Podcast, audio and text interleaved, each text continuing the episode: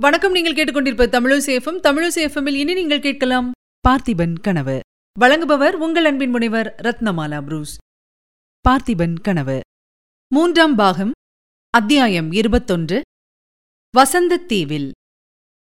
ஒரு வார காலமாக விக்ரமன் நரகத்திலிருந்து ஸ்வர்க்கத்துக்கும் ஸ்வர்க்கத்திலிருந்து நரகத்துக்குமாக மாறிக்கொண்டிருந்தான் நாலாபுறமும் பயங்கரமாக தீ கொழுந்து விட்டெறிந்து கொண்டிருக்கிறது.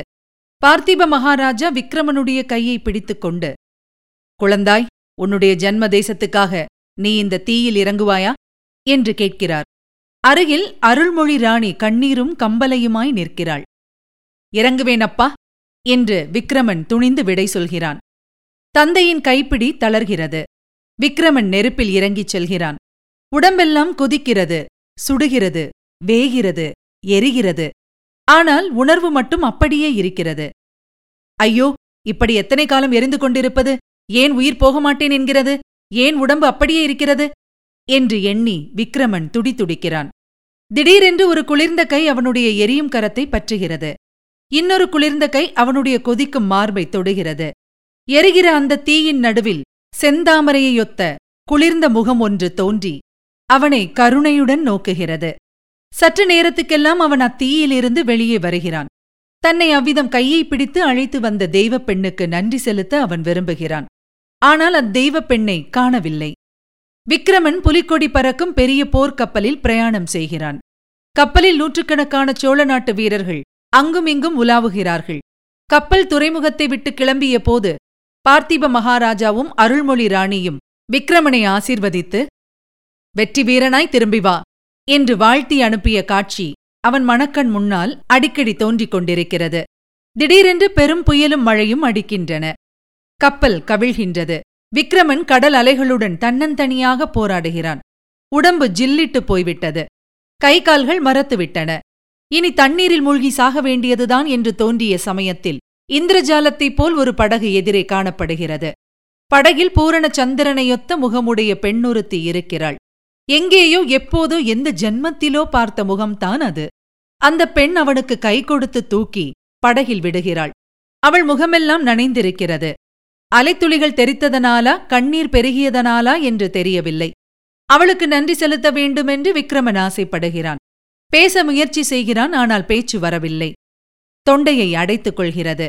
விக்ரமன் ஒரு கொடிய பாலைவனத்தில் நடந்து கொண்டிருக்கிறான். வெயிலின் கொடுமை பொறுக்க முடியவில்லை. கால் ஒட்டிக் கொள்கிறது. உடம்பெல்லாம் பற்றி எரிகிறது. நா வறண்டு விட்டது. சொல்ல முடியாத தாகம். கண்ணு கெட்டிய தூரம் மரம் செடி நிழல் என்கிற நாமதேயமே கிடையாது. எங்கேயோ வெகு தூரத்தில் தண்ணீர் நிறைந்த ஏரி மாதிரி தெரிகிறது. அதை நோக்கி விரைந்து செல்கிறான். எவ்வளவு விரைவாக சென்றாலும் ஏரி இன்னும் தொலைதூரத்திலேயே இருக்கிறது. ஐயோ காணல் நீரென்றும் பேய்த்தேர் என்றும் சொல்வது இதுதானா? என்று நினைக்கிறான். பிறகு அவனால் நடக்க முடியவில்லை. திடீரென்று கண் இருளுகிறது. சுருண்டு கீழே விழுகிறான். அந்த சமயத்தில் இவ்வளவு கஷ்டங்களையும் நமது பெற்றோரின் விருப்பத்தை நிறைவேற்றும் பொருட்டு சோழ நாட்டின் மேன்மையை முன்னிட்டுத்தானே அனுபவிக்கிறோம் என்ற எண்ணம் உண்டாகிறது. கீழே கொதிக்கும் மணலில் விழுந்தவனை யாரோ மிருதுவான கரங்களினால் தொட்டு தூக்கும் உணர்ச்சி ஏற்படுகிறது. யார் என்று பார்ப்பதற்காக கண்ணை திறக்க முயற்சி செய்கிறான். கண்கள் திறந்துதான் இருக்கின்றன. ஆனால் பார்வை மட்டும் இல்லை. ஐயோ இந்த கொடிய வெப்பத்தினால் பார்வை இழந்து விட்டோமா? என்று எண்ணி மனம் வெதும்புகிறான். தொட்டு தூக்கிய கரங்கள் அவனை மிருதுவான பஞ்சனை மெத்தையின் மேல் இடுகின்றன. வாயில் அமுதம் போன்ற இனிய நீரை விடுகின்றன. ஆஹா காவிரி நதியின் ஜலம் போலல்லவா இனிக்கின்றது? என்று எண்ணுகிறான். அதே சமயத்தில் அவனுக்கு சுற்றுப்புறமெல்லாம் குளிர்கிறது. காவிரி நதி தீரத்தில் குளிர்ந்த தோப்புக்களினிடையே இருக்கும் உணர்ச்சி உண்டாகிறது. தன்னை தூக்கி எடுத்து வாயில் இன்னமுத இட்டு உயிர் கொடுத்த தெய்வம் தன் முகத்துக்கருகிலே குனிந்து பார்ப்பதாக தோன்றுகிறது. முல்லை மலர்களின் திவ்ய பரிமள வாசனை அவனை சூழ்கிறது. சட்டென்று அவனுடைய கண்கள் ஒளி பெறுகின்றன. ஆஹா எதிரில் தன் முகத்தருகில் தெரியும் அந்த முகம் மாதுளை மொட்டை போன்ற செவ்விதழ்களில் புன்னகை தவழ விரிந்த கருங்கண்களினால் தன்னை கணிந்து பார்க்கும் அந்த முகம் தான் ஏற்கனவே பார்த்திருக்கும் அந்த முகம்தான் எவ்வளவோ ஆபத்துக்களிலிருந்து தன்னை தப்புவித்த தெய்வப் பெண்ணின் முகம்தான். அந்த இனிய முகத்தை தொட வேண்டுமென்ற ஆசையுடன் விக்ரமன் தன் கையை தூக்க முயன்றான். முடியவில்லை. கை இரும்பைப் போல் கணக்கிறது மறுபடியும் கண்கள் மூடுகின்றன. நினைவு தவறுகிறது. இப்படியெல்லாம் ஸ்வர்க இன்பத்தையும் நரகத் துன்பத்தையும் மாறி மாறி அனுபவித்த பிறகு கடைசியில் ஒரு நாள் விக்ரமனுக்கு பூரணமான அறிவு தெளிவு ஏற்பட்டது. கொஞ்சம் கொஞ்சமாக பழைய நினைவுகள் எல்லாம் வந்தன. காட்டாற்றங்கரையில் மகேந்திர மண்டபத்தில் அன்றிரவை தானும் பொன்னனும் கழித்தது வரையில் நினைவுபடுத்திக் கொண்டான்.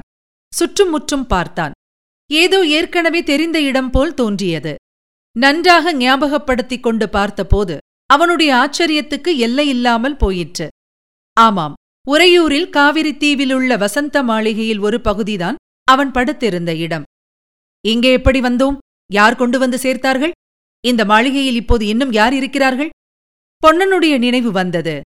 அவன் இங்கே தாபஸ்வரத்தின் வேகத்தில் தான் கண்ட பயங்கர இன்ப கனவுகளெல்லாம் லேசாக ஞாபகம் வந்தன. அந்த அதிசய மாயக் கனவுகளில் அடிக்கடி தோன்றிய பெண்ணின் முகம் மட்டும் கனவன்று உண்மை என்று அவனுக்கு உறுதி ஏற்பட்டிருந்தது. சற்று நேரத்துக்கெல்லாம் பாத சிலம்பின் ஒலி கேட்டபோது அவள்தானா என்று ஆவலுடன் திரும்பி பார்த்தான். இல்லை யாரோ பணிப்பெண்கள் முன்பின் பார்த்தறியாதவர்கள். இன்னும் வைத்தியர் ஒருவர் வந்து பார்த்தார். பணியாட்களும் பணிப்பெண்களும் அடிக்கடி வந்து வேண்டிய சிசுருஷை செய்தார்கள். ஆனால் பொன்னன் வரவில்லை. அந்த பெண்ணையும் காணவில்லை. பணியாட்களிடமும் பணிப்பெண்களிடமும் விவரம் எதுவும் கேட்பதற்கும் அவன் மனம் இசையவில்லை. அவர்களோ ஊமைகளைப் போல் வந்து அவரவர்களுடைய காரியங்களை செய்துவிட்டு திரும்பினார்கள். அவனுடன் ஒரு வார்த்தையும் பேசவில்லை. இவ்விதம் ஒரு பகல் சென்றது. இரவு தூக்கத்தில் கழிந்தது. மறுநாள் பொழுது விடுந்ததிலிருந்து விக்ரமனுக்கு அங்கே படுத்திருக்க மனம் கொள்ளவில்லை. உடம்பில் நல்ல பலம் ஏற்பட்டிருப்பதைக் கண்டான். எழுந்து நடமாடினான். ஒருவித களைப்பும் உண்டாகவில்லை. திடமாகத்தான் இருந்தது. அறைக்கு வெளியே வந்து தோட்டத்தில் பிரவேசித்தான். அங்கிருந்த பணியாட்கள் யாரும் அவனை தடுக்கவில்லை. விக்ரமன் மேலும் நடந்தான். நதிக்கரையை நோக்கி மெதுவாக நடந்து சென்றான். பல வருஷங்களுக்குப் பிறகு அந்த குளிர்ந்த காவிரி தீவை பார்க்க பார்க்க அவன் மனம் பரவசமடைந்தது. அந்த மாமரங்களின் நிழலில் நடப்பது அளவற்ற ஆனந்தத்தை அளித்தது. மெல்ல மெல்ல நடந்து போய் காவிரிக்கரையை அடைந்து ஒரு மரத்தடியில் உட்கார்ந்தான். அவனுடைய மனதில் சாந்தியும் இன்ப உணர்ச்சியும் மேலிட்டிருந்தன. காவிரி நதியின் இனிய நீர் பிரவாகத்தை விக்ரமன் உற்று நோக்கிக் கொண்டிருந்தான். தண்ணீரில் ஒரு முகம் பிரதிபலித்தது. அது அந்த பழைய தெய்வப்பெண்ணின் முகம்தான். காஞ்சியிலும் மாமல்லபுரத்திலும் தன்னை கருணையுடன் நோக்கிய முகம்தான்.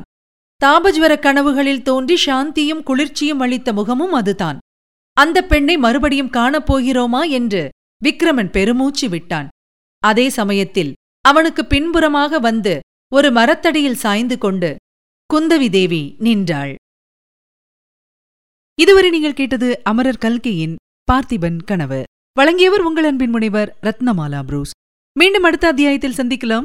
இணைந்திருங்கள் மகிழ்ந்திருங்கள். இது உங்கள் தமிழோசி எஃப்எம் இது எட்டு திக்கும் எதிரொலை கட்டம்.